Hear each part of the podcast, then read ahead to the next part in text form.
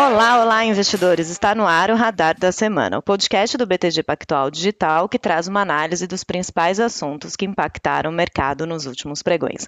Eu sou Marcele Gutierrez e estou aqui com o parceiro de podcast, o Gerson Zanlorenzi. Olá, Marcele, tudo bem? Chegou nossa tradicional quinta-feira de gravar o nosso podcast.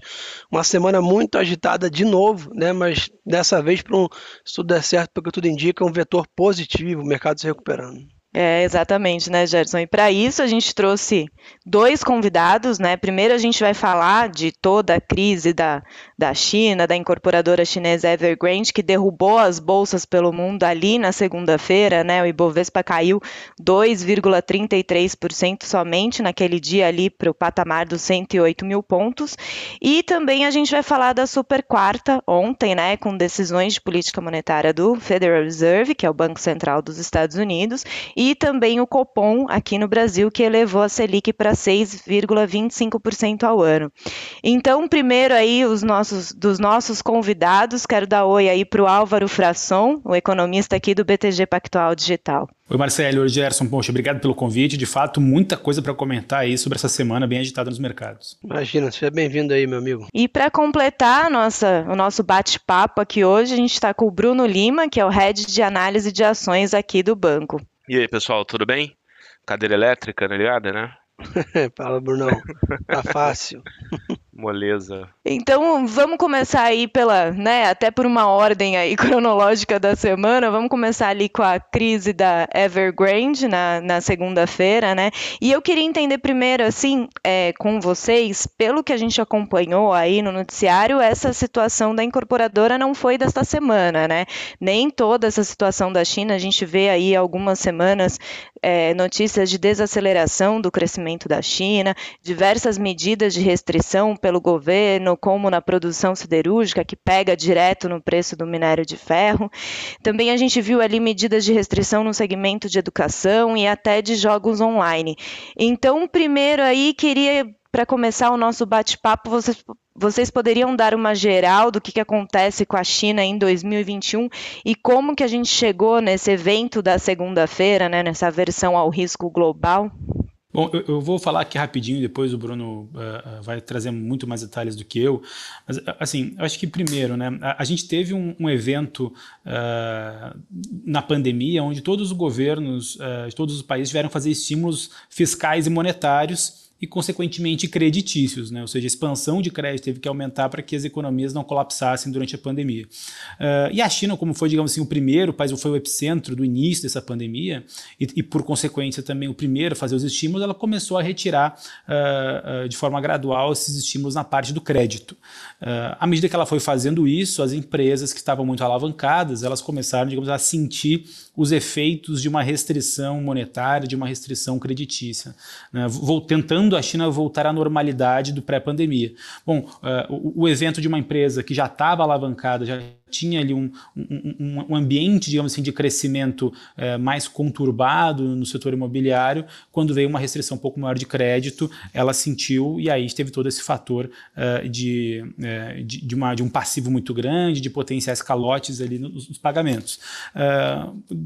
e aí, só para fazer uma história curta aqui, não alongar muito, mas Segunda-feira, na consequência, teve ali uma, uma queda muito grande nos mercados globais, mas pelo menos na minha avaliação, não sei qual foi a, na avaliação de vocês, um exagero dos mercados. Né? E a gente, de uma certa forma, já falava isso uh, uh, no Morning Call, no fechamento de mercado, porque, é, claro, todo mundo ficou muito preocupado pelo tamanho da Evergrande, pelo tamanho do passivo, pelos, pelos uh, calotes ali nos juros e no principal, que são valores significativos, mas eu acho que todo mundo esqueceu de olhar quem que ia tomar esse calote? E majoritariamente eram bancos uh, estatais chineses. Né? Aí você poderia falar, poxa Álvaro, mas uh, será que isso não, não faria um efeito cascata? Olha, poderia, mas aí era só você olhar se os juros uh, esperados dos, dos, dos, títulos do governo chineses estavam estressando. E os juros de 2, 5, 10 anos da China não estressaram em nenhum momento. Quando você olha, por exemplo, os indicadores de, de crédito high yield, né, o, o crédito ali de, de, de, empresas mais, digamos assim, alavancadas, também não estressou nos Estados Unidos. E aí, na, na quarta-feira, uh, ontem, né, o, o, Jerome Powell acabou falando o que mais ou menos a gente já, já tinha colocado aqui para os nossos clientes desde a segunda-feira. Olha, uh, a exposição dos bancos americanos e dos bancos europeus a títulos da dívida da Evergrande são muito baixos, logo o risco sistêmico é muito baixo.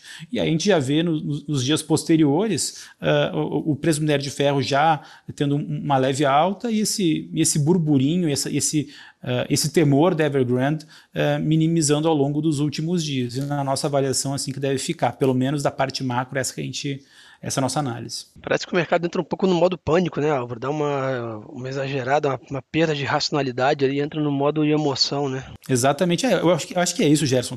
É, todo mundo viu o noticiário, mas todo mundo esqueceu de olhar quem que era a ponta contrária que ia tomar o calote. E era o próprio governo chinês, eram os próprios bancos chineses. Né? O, o, é muito diferente do que aconteceu em 2008. Né? A gente viu assim, poxa, será que a Evergrande uh, está para a China, assim como o Lehman Brothers teve para os Estados Unidos? Completamente diferente. Em 2008, os bancos americanos e, e europeus tinham uma exposição aos, aos títulos uh, hipotecários, os AAAs, que depois a gente foi descobrir que de AAA não tinha nada, uh, mas todos os bancos globais estavam expostos a esses ativos e depois os yields dos governos americanos também estressaram por conta da crise. Um ambiente completamente diferente ao da Evergrande da China. É, eu acho que o ponto, assim, acho que é tá para botar um pouco de.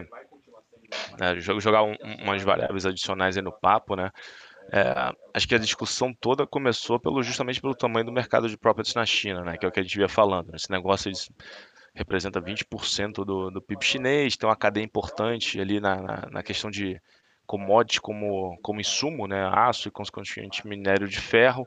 Uh, e aí o mercado deu, como vocês bem comentaram, na, no nível de incerteza, né, mas acho que principalmente pelo fato, a incerteza ela surgiu e ela tem esse efeito um pouco mais devastador, né, pessoal?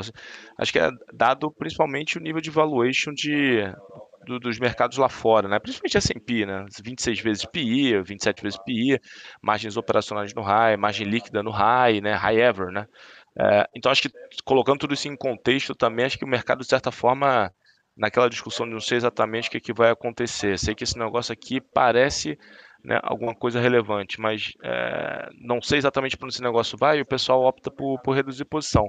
E aí, como vocês bem comentaram, né, depois de alguns dias a gente vai né, somando algumas informações, né, dando uma cavando um pouco mais e aí, como o Álvaro bem pontuou, né, a gente vai vendo que o tamanho do problema ele está muito contido, está no sistema financeiro, está né, tá dentro do, do, do, sistema financeiro chinês, tem pouca exposição, é, aliás, praticamente zero posição, exposição internacional, é, e aí a gente obviamente vai ficou procurando entender como seriam os próximos passos do próprio governo chinês. E aí, só para contextualizar também, é, apesar de tudo isso que a gente viu, né, é, é, o que realmente sofreu foi o mercado do equity, o mercado de minério de ferro, né, o preço do minério de ferro também sofreu, é, mas quando a gente olha o comportamento né, do, do mercado de commodities em geral, a gente não viu pânico.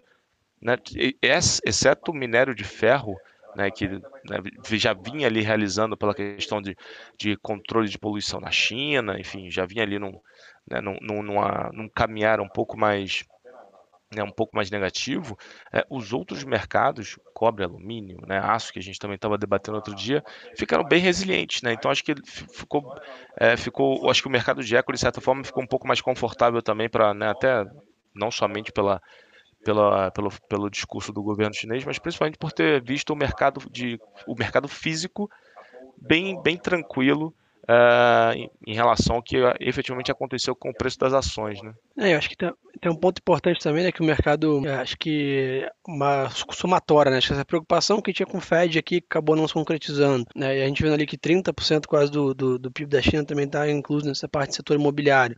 O mercado já é esticado, né, acho que, eu, acho que a pandemia deixou, não sei se vocês concordam, mas a gente ficou com um rastro, um traço de mais volatilidade para seja qual for o lado, né? mais exagero de preço. Né? Então, acho que todos os movimentos que a gente tem visto, né? seja de política monetária ou até agora a situação, a gente vê o fato, né? dá uma analisada, percebe que o impacto não é tanto, não deveria ser tanto, quando a gente olha o mercado está completamente diferente. Né? O, o pessoal realmente exagerando. Né?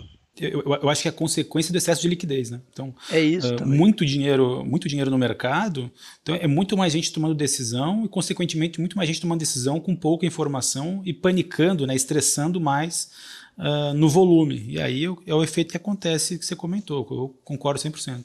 O que eu queria perguntar para vocês era exatamente isso. É, esse pânico na segunda-feira, é, ele não foi é, duas visões assim.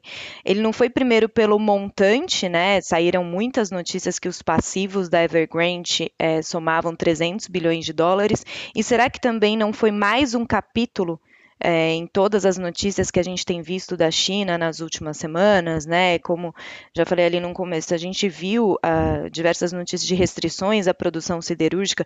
Então, vocês acham assim que foi mais um capítulo, mais um efeito para estressar, para gerar um pânico na segunda-feira, assim? Quer pegar essa, Álvaro, não essa parte de China que já viu um caminhar meio realmente já mais cauteloso, né? Né, e, e fazer o merchan aqui da nossa área de macroestratégia, né? O Arthur Mota, nosso grande economista aqui da área, uh, fez um relatório aí muito bacana sobre, sobre a China e no, e no detalhe está lá no site do btgpactualdigital.com.br análise na área de macroestratégia, também está no nosso Telegram de Research, então no detalhe está lá. Acho que, mas acho que a história uh, é mais ou menos essa mesmo, Marcelo. Assim, acho que o, a China vem fazendo movimentos regulatórios que têm desagradado o mercado, desagradado o mercado financeiro global, tem retirado uh, volume do, das negociações por lá e somado a um fator, como o Bruno bem comentou, o tamanho da Evergrande uh, é significativo no, no, no, mercado chinês, foi mais um fator. Na minha avaliação, o único ponto é que uh, a queda que aconteceu não só no mercado chinês, Uh, mas nos outros mercados europeus e americanos foi diferente de quando teve um anúncio de, regulamento, de regulamentação mais forte em um outro setor de games ou tudo mais, como aconteceu uh, há semanas atrás.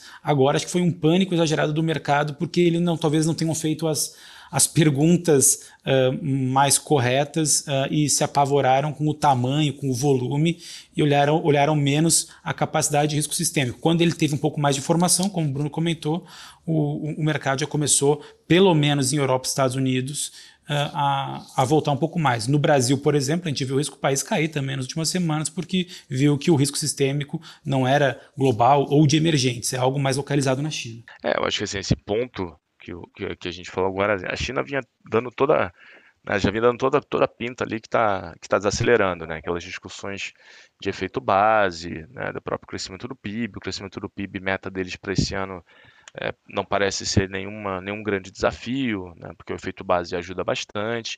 É, mas aí, principalmente, alguns eventos, né, que até né, o pessoal, o time do, do, do Álvaro, estava pontuando bem. Né? Você tem essa busca pela, pela questão da redução de poluição, né, esse processo de descarbonização que parece uma, é, algo muito mais estrutural, é, mas a gente tem alguns pontos importantes no tempo. Né? O primeiro seria a própria Olimpíada de Inverno, no início do ano que vem, e efetivamente né, a China quer chegar lá é, com, uma, né, com uma foto né, mais, né, é, é, mais bonita né, para o mundo. Afinal de contas, a mídia toda global vai estar olhando para isso. Então, quer chegar lá realmente com céu azul, um ambiente muito mais né, saudável, vamos colocar desse jeito, com menos poluição nítida. E acaba que tudo isso acaba, acaba conversando com essa puxada, né, com esse, com esse freio de mão que eles puxaram em alguns parques siderúrgicos é, que são principalmente né, extremamente poluentes. Acabou afetando a cadeia de aço, acabou afetando, é, consequentemente, o preço do minério de ferro. E aí você soma isso, esse, esse ponto de incerteza dos 300 e tantos bi de dólar que era a dívida da Evergrande, e quando saiu, né, saiu assim, saiu um grande conglomerado chinês está defaultando, né, vai entrar, tá, tá indo para falência, né, para bancarrota. É, pô, peraí, né? O cara já vinha acelerando. Vai ter um, um, uma empresa agora que o cara é gigantesco, está dentro de um, de um, setor que é gigantesco dentro da China, representa uma boçalidade do PIB. E agora, aí, aí conforme depois o Álvaro falou, né? Vão sair nos outros. Não, a dívida está onde? Está na mão de quem? E o pessoal começa agora. A gente consegue fazer conta, né? Mas na incerteza, assim, não tem muito né? Primeiro você aperta o botão, né, Gerson? E sem contar também, tem um ponto importante, né, que a gente se atenta aqui. A gente que Brasil quer minério de ferro a 200, quer petróleo a 100, né? A gente é exportador. No final do dia, a China ela quer, não quer pagar caro, né? Ela é, ela é outra ponta nisso, né? Então ela já vinha alertando aquela história. A balança comercial da China agradece, é, né? Exatamente. Ela já vinha alertando excessiva volatilidade no minério, que 200 dólares não fazia sentido, que etc. E foi que é isso, né? Ela tem um, um, ainda uma, uma linha de construção gigante à frente aí, até os jogos e etc. E não quer pagar 200 dólares no minério de ferro. Né? Então acho que isso também é, impacta nessa questão. Não sei se todo mundo lembra no passado daquela confusão em relação à China né, controlar a moeda e etc., junto com os Estados Unidos. Então acho que meio que esse gigante está se adaptando aí ao, ao, novo mundo. Acho que também o, o que fica sempre aquela dúvida, né, que já está tá pairando aí, né, Álvaro e Bruno, há algum tempo no mercado, que é aquela velha história. Todo ano a gente se pergunta até quando? Até quando a China vai aguentar crescer 8, 10% ao ano? É, isso é uma belíssima pergunta. Exatamente, assim, acho que esse, essa é a pergunta do mercado, mas de uma certa forma as expectativas já são de, de arrefecimento no, no médio prazo, né? E, e, uma mudança de composição, né? A China se voltando mais a um, a um, a um crescimento via mercado interno, né? Já que nos últimos 20 anos é, surgiu aí um, um, centenas de milhares chineses que se foram alçados à classe média chinesa, então a, a, a, o, o, mercado chinês se adaptando muito mais agora uma, uma, uma, economia mais de serviços do que de bens, né? Como, for, como foi há 20 ou 30 anos atrás. Então tem toda uma mudança de composição e de maturação da economia, que, o, que é natural. É, é, o que a gente estuda ali em, em, teoria econômica, desenvolvimento. Quando você é um emergente pequeno, médio, você é fácil crescer a taxas uh, muito elevadas todo ano. Quando você é um, é um grande, indo para um um mercado mais desenvolvido, você já, te, já tem mais dificuldade de, de sair de um, de um, crescimento menor. Tanto é que eh, no Copom de ontem, o, a primeira frase ali do, do, do, statement do Banco Central foi um fator de risco que é a, a, revisão baixista da expectativa de crescimento das economias asiáticas. Né? Então, uh, acho que é uma preocupação que não está só no, no, no, no debate ou de commodities ou de equity, mas também já começa a preocupar o Banco Central. E já que o Bruno já falou um pouco aí do minério, a gente viu a Vale sofrendo bastante, né, nos últimos dias. Puxei aqui, os papéis caíram 11%, caem mais de 11% em setembro, mesmo com essa valorização de quase 5% nos últimos dois dias e com o anúncio de pagamento de dividendos de R$ 8,19 por ação. Bruno, para você explicar um pouco melhor aí para o nosso ouvinte, qual é o efeito, peso é, de China em Vale, óbvio, a gente sabe, né, o maior comprador de minério de ferro da, da empresa, mas qual que é o peso disso e como que esse evento aí da Evergrande na segunda-feira, nos últimos dias, está afetando a empresa? A China representa é, 70% da demanda, da demanda do mercado transoceânico de minério de ferro. Então, já é extremamente relevante. Por outro lado, você tem quatro empresas né, globais, que é Vale BHP, Rio Tinto, Fortescue que representam 70% da oferta do mercado transoceânico né, de minério de ferro.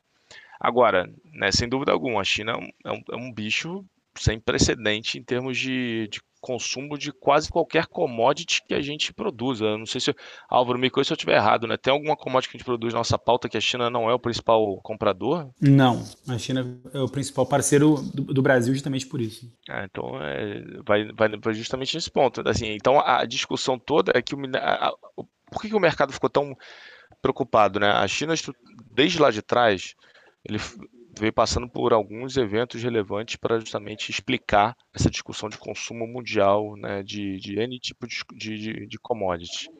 É, quando você teve o processo de urbanização é, chinesa, é, você saiu, tirou o pessoal da cidade, levou é, do campo, perdão, e levou para a cidade, é, você precisava construir infraestrutura. Então, infraestrutura deu uma, foi uma, aquela porrada, você tinha também a parte de construção residencial, construção comercial, você tinha que trazer esse pessoal para a cidade e justamente transformar esse, esse local habitável com estrutura suficiente para atender uma quantidade de pessoas sem precedente na China. Foi aquela época justamente do super ciclo, da China crescer vai, 11 com 15% ao ano durante bons anos. O segundo momento agora, que vai muito nessa linha do próprio é, do que o próprio Xi Jinping tem comentado, é uma discussão estrutural onde ele está olhando uma geração é, de bem-estar de forma generalizada, desde a parte de né, poluição até a parte de fato de é, a capacidade socioeconômica de uma classe média chinesa que hoje está ali tá, tá, meio pressionada ali na pirâmide a ascender socialmente e economicamente é, de N formas. Por exemplo, o consumo de proteína animal.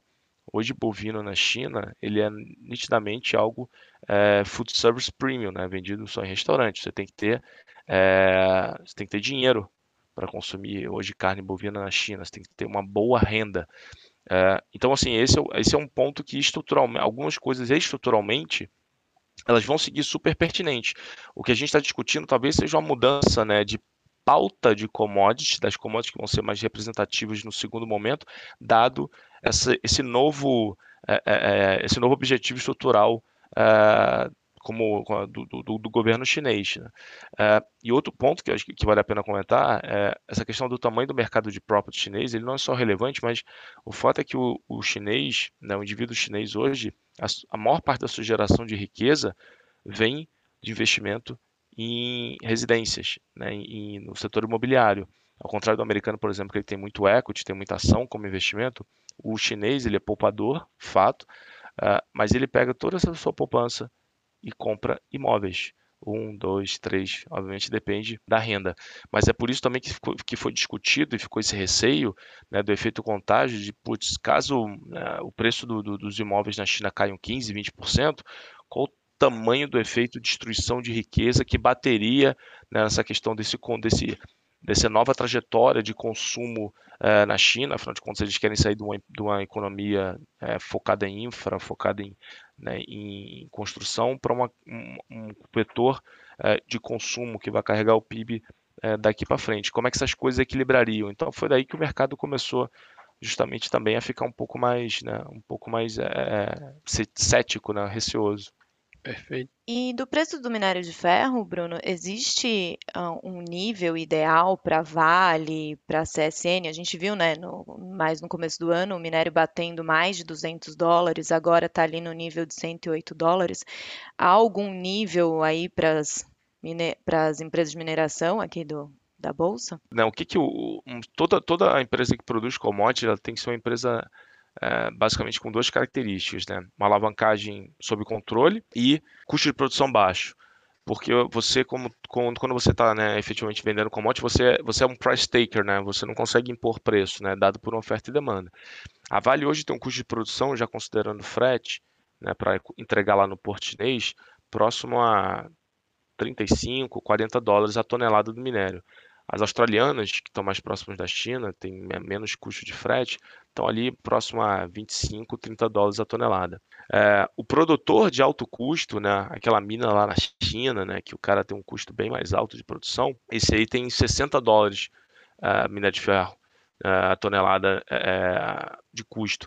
Então, quando a gente olha hoje né, um preço de minério de ferro de 100 dólares, por exemplo, que é o que está na tela, mas a curva no longo prazo, ela vai migrando para um patamar de 70, 75, que é um pouco acima né, desse, do, do custo desse produtor é, mais é, produtor de alto custo, é, mesmo assim a Vale conseguiria gerar né, uma boa geração de caixa, um bom EBITDA, né, conseguiria, dado que ela não tem hoje nenhum nenhum grande objetivo de investimento relevante conseguiria pagar dividendos ou realizar recompras, dado que ela não tem hoje uma alavancagem significativa.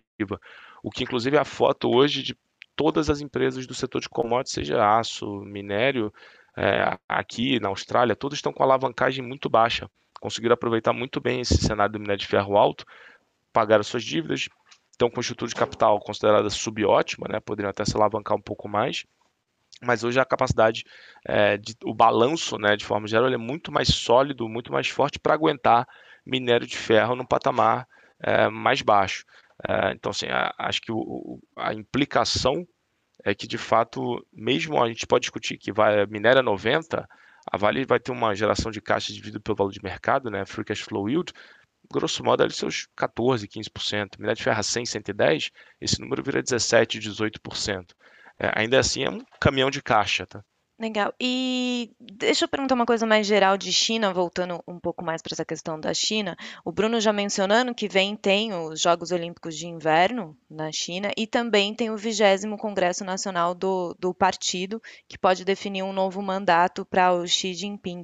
Vocês acham que a gente deve ter, é meio difícil, né, bola de cristal, mas a gente deve ter mais notícias, a China deve ficar cada vez mais em destaque ou mais medidas restritivas, ou ela pode atuar nessa situação da Evergrande de uma forma mais eficaz por causa desses eventos de 2022? Como que vocês veem as perspectivas? Poxa, acho que é uma pergunta bem, bem difícil, né? De, Tricky. De uma bola de, de é, bola de cristal, assim.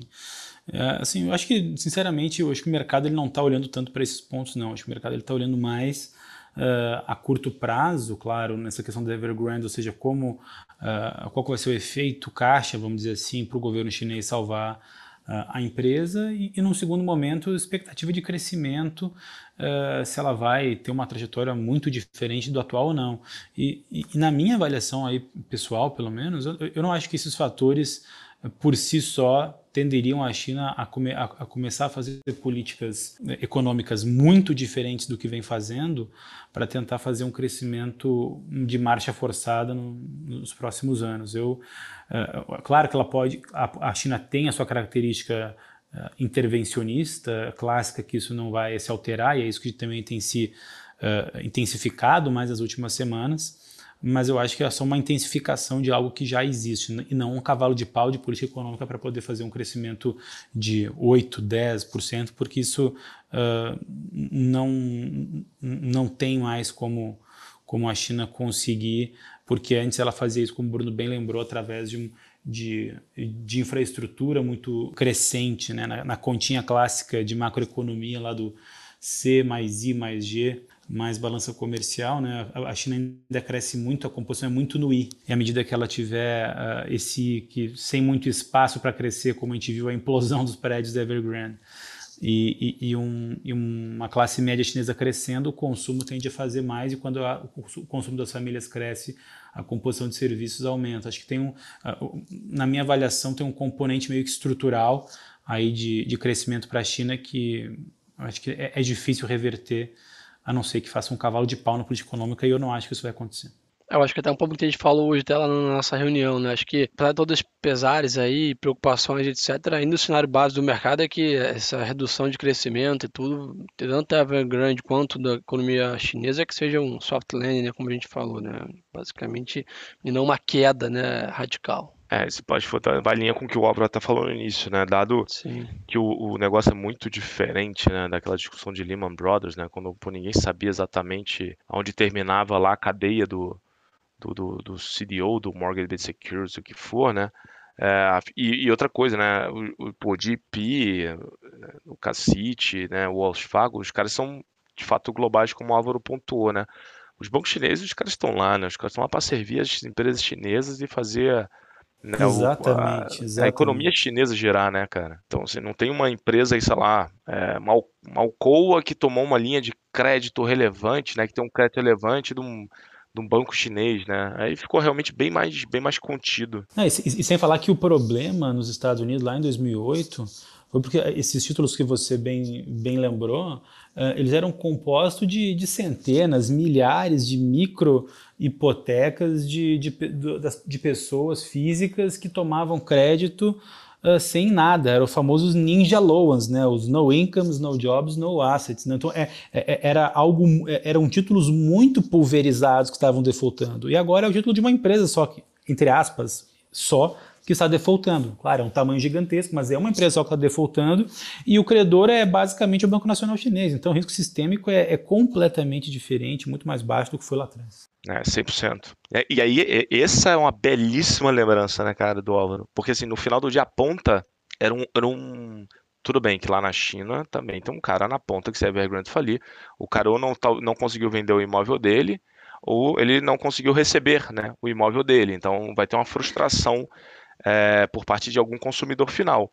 Mas nesse, nesse caso do Álvaro, a discussão era, era mais severa, né? Porque você tinha uma destruição de riqueza, nos parece hoje, com as informações que a gente tem em mãos, né, infinitamente maior, né? Dado que eu tinha um investimento ali de um cara na ponta final e você tinha um efeito de, na cadeia de crédito, é, putz, assim, inflamável né, a, a, discussão. Agora, sobre esse outro ponto que o Álvaro colocou bem, que é essa figura do consumidor final, tem uma coisa é, interessante que vale comentar. A China, nem de perto, ela quer é, né, qualquer convulsão social devido a esse problema da Evergrande. Né, o Xi Jinping, ele, né, além da questão da Olimpíada de Inverno que a gente pontuou, no ano que vem ele vai tentar, né, né de forma não usual, seguir para um terceiro mandato. É, e seria talvez a pior coisa do mundo para esse momento ter um movimento de convulsão social da classe média chinesa reclamando que ó, não consegui né, ter a minha casa, esse governo aqui deixou a empresa falir, não me entregou né, o bem que eu comprei, né, colocar o governo de certa forma é, em corner, né, num ponto de interrogação em termos de né, será que esse governo de fato está gerando bem-estar para o povo da forma que ele está colocando? É, então também tem esse aspecto que parece, né, uma, uma de certa forma é, meio bobeira falar, mas tem um peso significativo é, nesse, nesse momento, contextualizando né, a parte política e a parte econômica da, da China. Bacana, vamos passar agora para Super Quarta, outro grande evento aí desta semana. Bom, a gente viu ontem o Fed, né? Ele manteve a sua taxa de juros e a política de compra de títulos, mas, né, Álvaro, acho que o que mais chamou a atenção não foi o comunicado, mas sim o discurso do Jeremy Powell na sequência, que ele falou aí de uma redução de estímulos já na próxima reunião de novembro. Então, você poderia dar aí um panorama para a gente o que, que foi essa decisão lá nos Estados Unidos? Claro, sem dúvida. Inclusive, até curioso, né? Ontem estava acompanhando eu, o Arthur e o Léo, ali, a galera do time aqui de macro. E aí, quando veio o statement ali, eu achei meio neutro, o, o Arthur achou levemente rockish, né? Estava ali um pouco. Eu, eu esperava um pouquinho mais do comunicado, assim, mais, mais forte, mais duro. E, e aí, bom, vamos, vamos, esperar a conferência. Bom, aí, o, aí o Powell deixou, deixou para a conferência tudo que poderia ser de Rockets, né? Porque... Parece que tu mandou um WhatsApp para ele, né, Álvaro? Falando, ó, achei cara, comunicado tu... neutro, quando tu for é... falar às três e meia, vê se, pô, fala que eu tô esperando. Exato, cara, exatamente. Assim. E, e, aí ele pegou e já comunicou a história toda, né? Assim, ó, novembro começa, termina no meio do ano que vem, são 120 bi, a redução vai ser não por mês, mas por reunião, como tem seis reuniões no meio do caminho, 120 dividido por 6 é 20 bi dólar a menos de estímulos de liquidez no mercado, uh, então até meio do ano. Uh, então, a vida de emergente já começa a ficar um pouquinho mais difícil, né? Porque. Uh, é bizarro, né? O mercado, na hora, mil pontos para baixo, o dólar virou para alta. É, e, e, aí, assim, a gente vai chegar.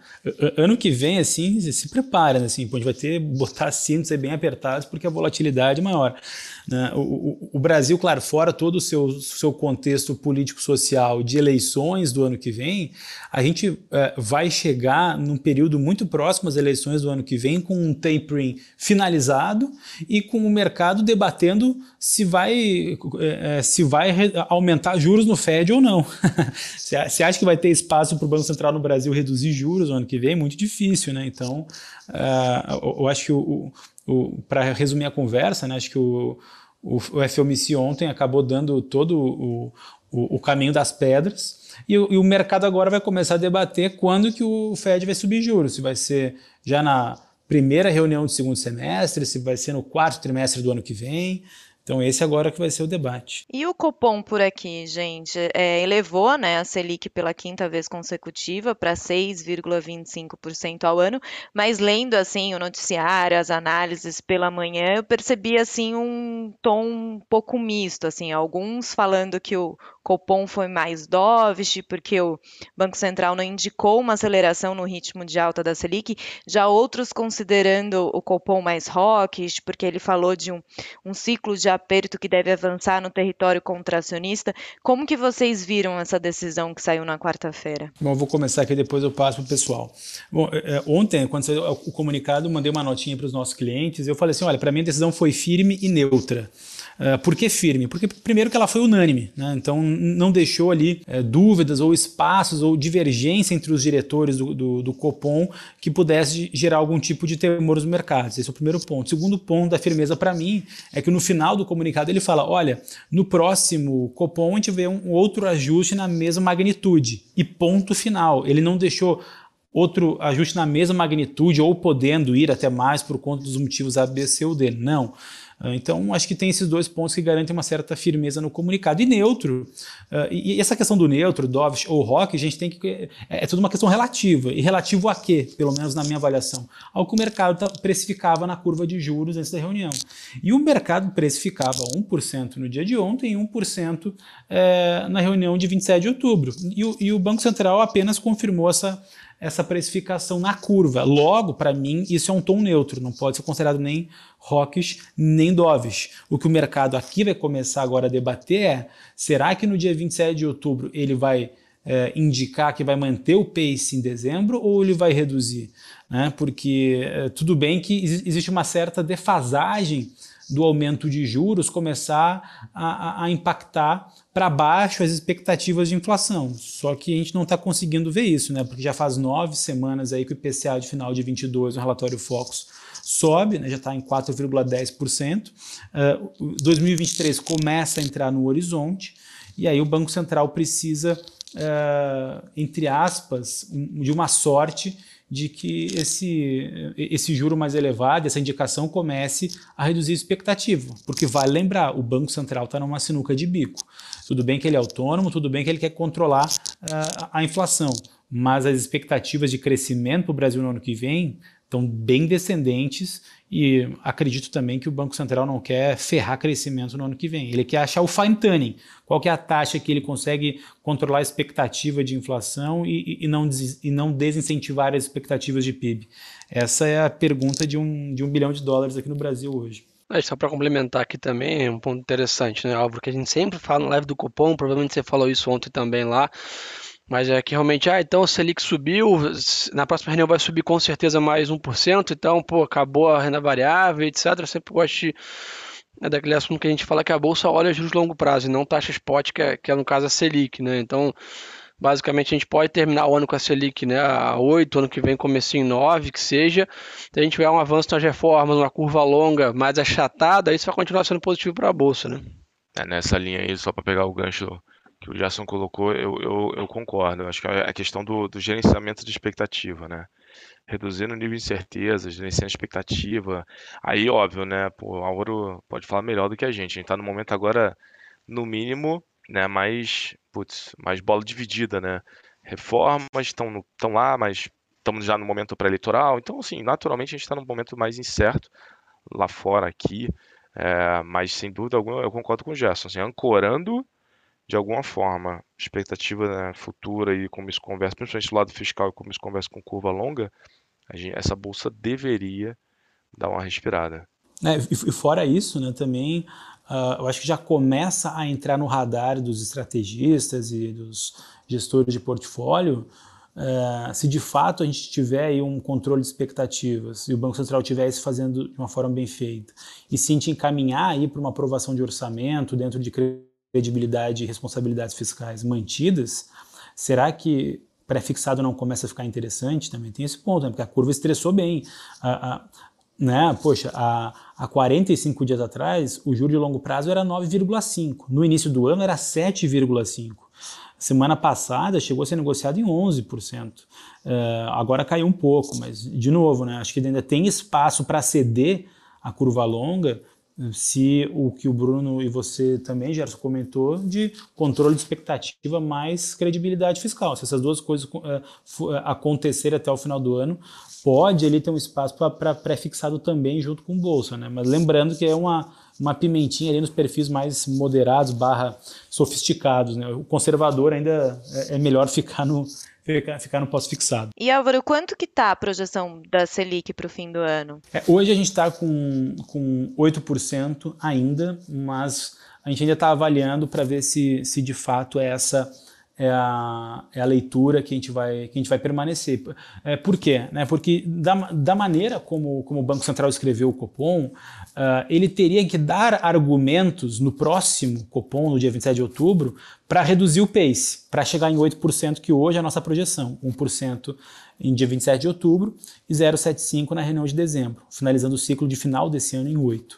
Ou seja, qual é o argumento que ele vai utilizar em 27 de outubro para reduzir o pace? Uh, em tese, o principal deveria ser uma queda nas expectativas de PCA de 22 ou um controle. Será que isso vai acontecer? Está difícil, né? Pela todo o cenário hídrico que a gente está vendo, que ainda continua desafiador, pela, pela pressão é, nos preços, taxa de câmbio, é, é, é, um cenário desafiador. O que talvez o, o Copom deixou uma, uma, uma pista ali para a gente foi na primeira frase do comunicado. Olha, é, que, que, não tinha no comunicado anterior. Dois novos fatores de risco para o crescimento uh, econômico das economias emergentes, né? que os países, os países asiáticos começaram a fazer suas revisões baixistas de expectativa de crescimento em, em decorrência da variante Delta, em decorrência da, do, do aperto monetário que alguns países já começaram a fazer. Ou seja, eu acho que o Banco Central mostra alguma preocupação adicional com o crescimento econômico que ele não estava fazendo na última reunião. Logo, eu acho que ele deixa uma argumentação, uma pista de caso ele queira achar um argumento para reduzir o pace em dezembro, ele tem por aí. No entanto, é, o mercado ele projeta 1% para outubro e 1% para dezembro também. É, essa, digamos assim, é uma divergência que a gente, a gente ainda está tendo do mercado. Mas em fevereiro o mercado todo já precifica mais 0,5 também. Então o ciclo, o ciclo de Selic vai, vai terminar entre entre 8,5% e 9%. É, essa é a estimativa média do mercado. Legal. Acho que é isso, gente. Mais alguma coisa a acrescentar? Bruno, aí do lado de equities, o que, que a gente deve ficar de olho aí em commodities? O que, que você está vendo? É, eu acho que assim, acho que na margem, só falando um pouco né, do que, que o, o banco também está vendo de forma geral, acho que assim, o que, que chama atenção? É, a parte de preço de aço bem resiliente. Então, assim, o mercado de aço ele parece hoje né, mais interessante em termos de equity do que, por exemplo, o próprio mercado de, é, de, de, minério de ferro, os ativos de minério de ferro. Não é que a gente esteja, né, é, não é que a gente não ache vale um bom investimento, mas hoje, depois de tudo que aconteceu da chacoalhada dos mercados, pô, chama atenção o mercado, preço de aço muito resiliente, o preço do alumínio muito resiliente e essas, as ações de aço, as siderúrgicas, caíram muito parecido. Né? Agora já depois desses últimos né, dois dias assim, mas já começaram a, a, a, performar melhor, mas tinha caído muito parecido que as empresas de, de as mineradoras tinham, tinham sofrido também. Então acho que nesse momento ele, é o investidor, né, que está é, olhando oportunidades dentro do segmento de commodities metálicas, é, olhar principalmente como é que está o comportamento dos mercados físicos vis-à-vis o, o mercado de equity. Uh, e nesse caso, aço e alumínio hoje chamam muito mais atenção uh, do lado positivo do que, por exemplo, o caso do, do minério de ferro. Pô, é legal falar que agora a gente tem, inclusive, a gente falou isso no último podcast, né? Como se expor alumínio aqui no Brasil através da, da CBA, né? Companhia Brasileira de Alumínios, na B3, né? Isso aí, exatamente. Que, aliás, bel, belíssima companhia, hein, pessoal? Belíssimo case, hein? Boa. Acho que do meu lado aqui, o recado final, acho que basicamente é a, pô, da nossa visão, acho que a tempestade, o pior talvez já passou, a gente está com uma visão mais clara agora do Fed, uma visão mais clara né, do Copom, basicamente agora de olho ali nessa, nessa destravamento aí de agenda é, em Brasília, né, a gente está vendo uma retomada boa da, da, da, da atividade econômica, então torcer aí, mas pelo menos que tudo indica, acho que talvez ventos melhores aí até o, até o final do ano. Eu acho que um ponto, né, Álvaro, se você me falar bem ali, são as prévias de novembro, né? É, eu acho que o, eu concordo muito com você, Gerson. Acho que a, a nuvem já está ficando mais, mais ralinha, né? Está ficando menos nublado né, o, o cenário. Uh, porque, como você falou, o FONC já deixou as, as, as, as cartas na mesa, o Copom também. Uh, esse, essa questão da China a gente já debateu bastante aqui, parece que já está mais ou menos claro. Então, o que falta é precatórios, que também parece estar encaminhando para uma solução, que não é a melhor, mas é alguma solução, uh, e, e, cenário político de 21 de novembro, né, que a gente vai ter ali a, a decisão das prévias do PSDB, que está entre o João Dória e Eduardo Leite, e aí nessa, nessa decisão de 21 de novembro, acho que o mercado pode começar a trabalhar cenários de política de eleições 2022 com um pouco mais de clareza. Show de bola. Legal, queria agradecer vocês aí, Bruno, Álvaro, né, Gerson? Para variar aí, sempre um podcast. Sempre, só fera braba. Eu que agradeço, pessoal. Obrigada, Álvaro. Valeu, pessoal. Tamo junto, obrigado, hein? Mais uma vez. Obrigado mais uma vez aí pelo papo, galera. Valeu. Boa turma, abraço. Valeu. É isso, gente. Só lembrando, o podcast Radar da Semana, toda sexta-feira no ar, um, um novo episódio. A gente sempre traz aí os assuntos mais quentes. E como o Álvaro e todo mundo já mencionou, enquanto isso, acompanhe a gente no, no Telegram, no, no canal BTG Pactual Digital Research News e diariamente no Morning Call ali, comandado pelo Gerson. É isso, até semana que vem.